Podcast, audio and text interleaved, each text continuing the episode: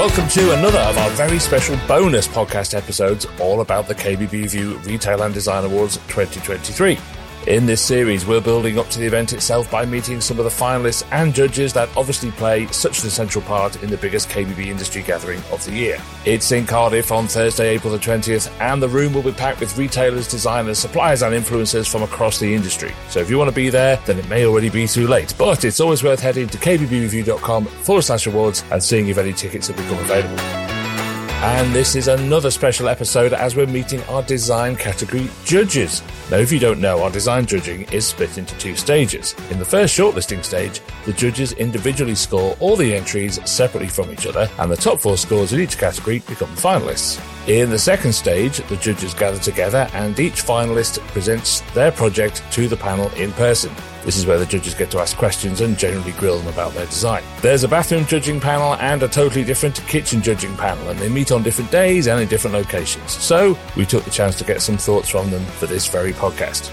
But first, these special bonus episodes are all made possible by our Awards 2023 podcast partner, Sonas Bathrooms. They're a really influential and successful brand over in their native Ireland, and they've just launched here in the UK with a great range of really stylish products. You can find out more about them, including how to become a Sonas dealer at sonasbathrooms.co.uk. And say hello for me.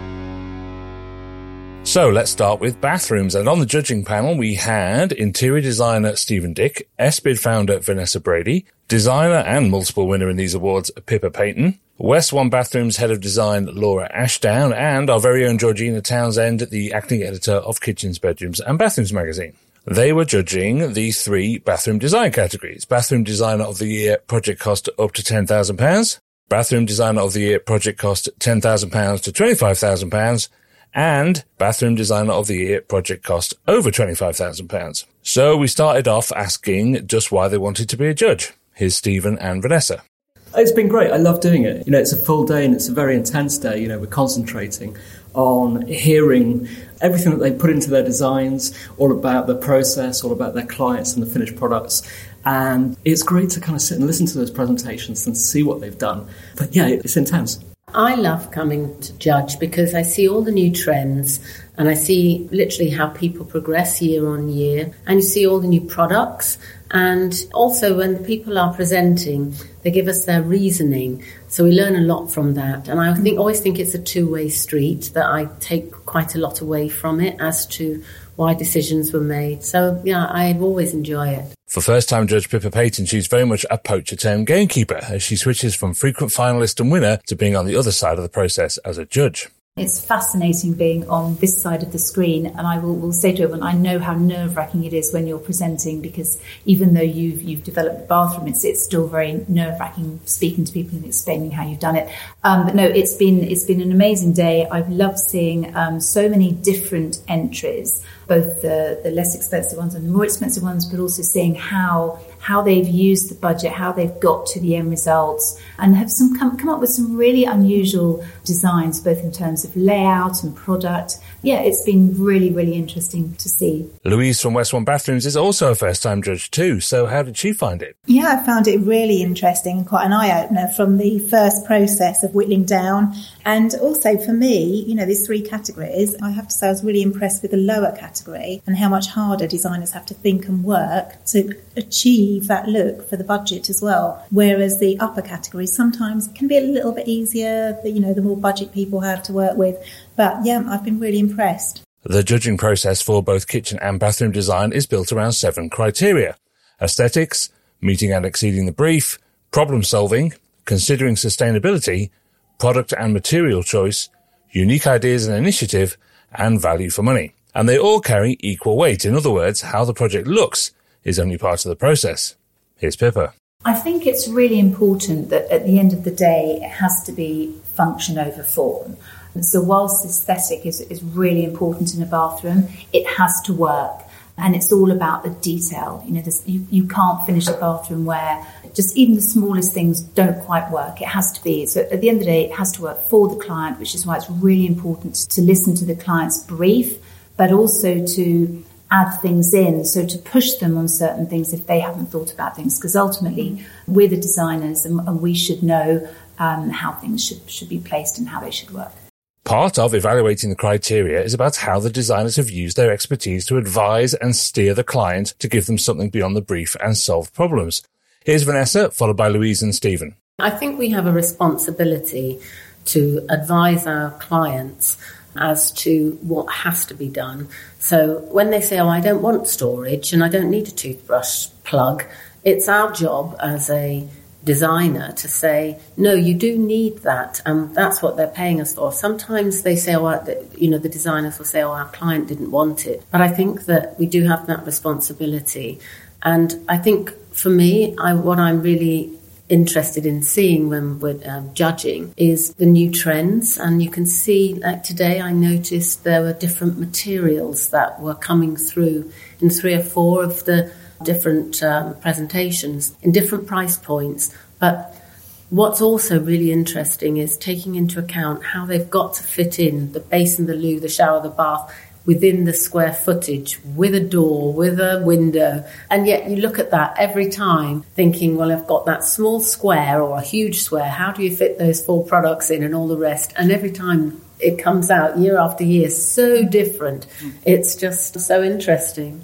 I think the most important thing of good design is you're not just doing a Pinterest shopping list for people. You're actually designing the space for that individual. You start the day and you end the day in the bathroom, and it's got to be right for that person, not just buying nice things to put in a room. It's the things that you find out straight away when you actually use a space. You know, when you live in a space, when you wake up in the morning and then you're using the bathroom, when you're kind of half asleep still, that's when you kind of find out what works and what doesn't work, and the same at the other end of the day if you're looking at a pretty shot on Instagram of, let's say, a bathroom like we've been looking at today, you're not using the room, so you don't find those things out. But that's what we're doing today. We're kind of asking, we're trying to, we're sort of imagining ourselves using those rooms. We're imagining what the designers, or asking the designer what they've done to uh, create that room for the client, and understanding what the client wanted from that room. And it's that functionality which I think becomes so apparent as soon as you step into any room. The considering sustainability criteria had actually only been added for the first time this year, and it was great to see that it had been embraced by so many of the entrants and finalists. It's come out today in terms of what people have done with the bathrooms they've discarded, whether yeah. they've, so they've reused them, um, looking at the the quality of the, the designers suppliers are doing in terms of the materials. So I think that's been really encouraging hearing what's, what people have had to say about sustainability.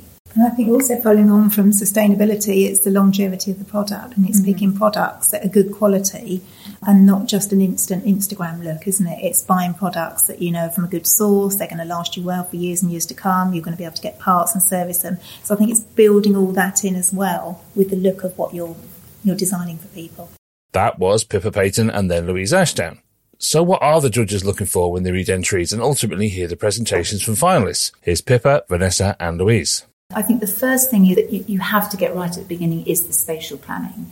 So before before there gives any thought into what products, etc., if the space isn't right, the bathroom's not going to work. And I think being creative sometimes, almost throwing, taking all the walls out, throwing everything away and starting again. Obviously, you wouldn't do that in reality, but I just think being creative with the space um, and getting the spatial planning right at the very beginning before you start looking product, at products probably make, means you're then going to produce a, a good design. Who is the client? Who's going to use the space? What do they want that space for? And has the designer listened? And have they then influenced their client with their expertise well enough? Sometimes less is more. Don't look at a space and think you've got to throw everything in it. Listen to what the person wants. If they only shower, give them a really good shower. Don't try and squeeze a bath in. It's just going to be a decorative piece. You know, listen to that person and don't be frightened to pull back and throw less at it. One of the things judges often talk about during judging is how much they themselves take away from the process. They're there to judge, of course, but as all good professional designers do, they're also using the opportunity to soak up ideas, trends, and influence. So what stood out from this year's crop? For me, it was micro cement. I mean, as a material, uh, it's quite interesting. Even two years ago, that wouldn't have been used at all. I, I noticed the disappearance of tiles for wall coverings, and uh, mm-hmm. even in, in showers, it's panels or uh, so.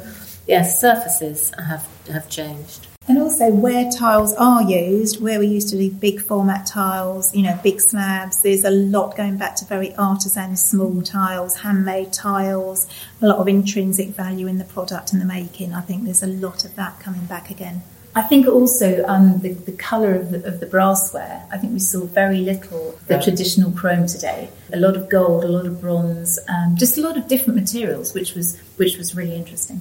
Having done this for three or four years now, one of the things that was most apparent today was actually the variety in the entrance this year and the variety then in the finalists.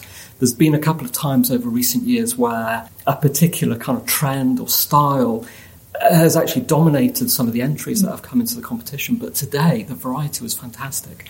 It kind of, in a way, it makes me think that actually, because I think that all clients are very different and their homes are very different and where they live is very different.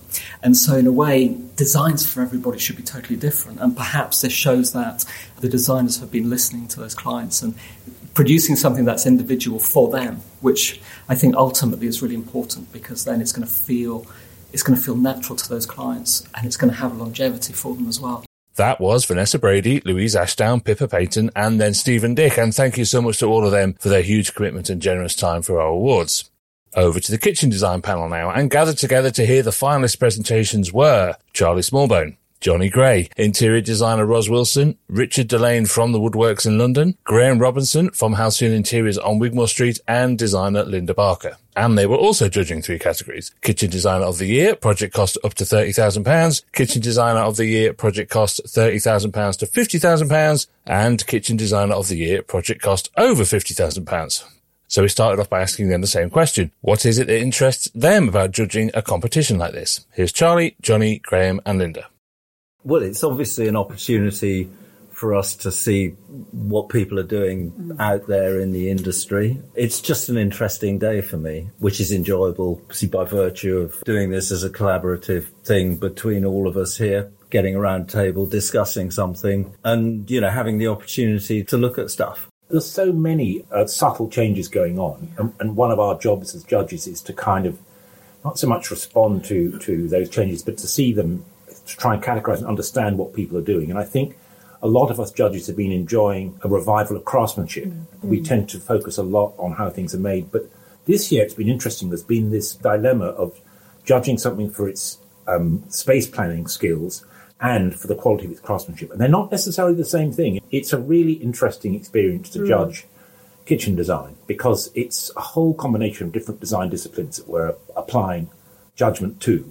It's you know, we've talked a lot about lighting design at various points mm. in the mm. day. We've talked about cook behaviours around cooking, by how much people are motivated by the construction of their kitchens as opposed to trying to create atmospheres or trying to create a mood. Because after all, it is interior design. And then the other discipline is about how much the how much the kitchen designers are, for example, changing the or applying to almost like an architect's hat on, mm. trying to see how much they need to change the, the space to make it work be a really good kitchen. And then, of course, you've got the people who absolutely love the details. And sometimes they fail, and sometimes they do, you know, some really interesting stuff. So there's real innovation going on here. I enjoy the story behind yeah. the design. It's not only mm-hmm. the design; it's the people that it's been designed for, the story of the designer, and that relationship with the family or the pets or the location of where it is. So I enjoy the story behind it, and you, that's why you really get to see that with these presentations.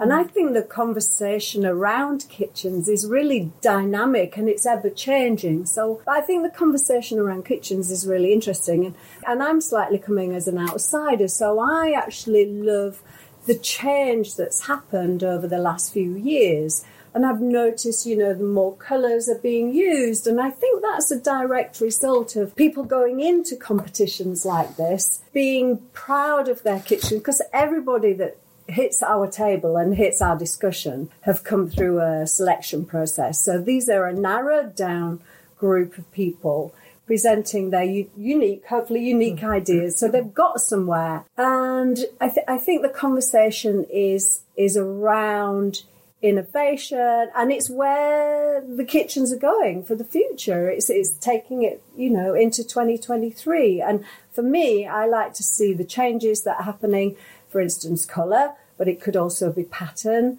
the surfaces that people are using. It's always shifting. It's always shifting, and the dialogue I think is very interesting. So it's good to be across it, and it's great that it exists.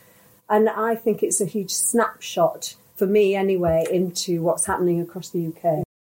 Now, Richard Delane from the Woodworks is a brand new judge this year. So, what are his first impressions? Well, first of all, I, I, I would say that it's been interesting that the perception is that the more the kitchen costs, the better they're going to be. But actually, that's not been the case here. We, you know, at each different level, there's been interest. You know, even at the, the lower categories, there's some really interesting things in there, which I, was a surprise. I really enjoyed the fact that I've managed to to have a sneak a sneaky peek at a broad selection of different kitchens. You know, mm. we, we do what we do, and we're quite insular, and then all of a sudden you get to see the wider the kitchen retailers are doing. Interestingly, Charlie Smallbone enjoys seeing designers putting their mark on a project and using their skills to advise and steer the client, echoing the views of Vanessa Brady over on the bathroom panel. I like seeing the, the struggle of the individual, the person that, you know, is looks like they're really in charge and on top of what they're doing, which kind of counterpoints in some instances with the broader kind of elements of the industry in inverted commas, where you have like larger companies where designers maybe have a more restrictive approach because they're restricted to use the uh, the product that their own company provides. And I think that we see in terms of the sort of design process that in two or three instances here today, there were real genuine sort of innovative mm. ideas going on and people working in an artisanal and a designery kind of way. And just like the bathroom panel, part of the judge's enjoyment of the process is the fact that they see it as a two-way experience as they take influence and ideas away too. Here's Ros Wilson and Johnny Gray.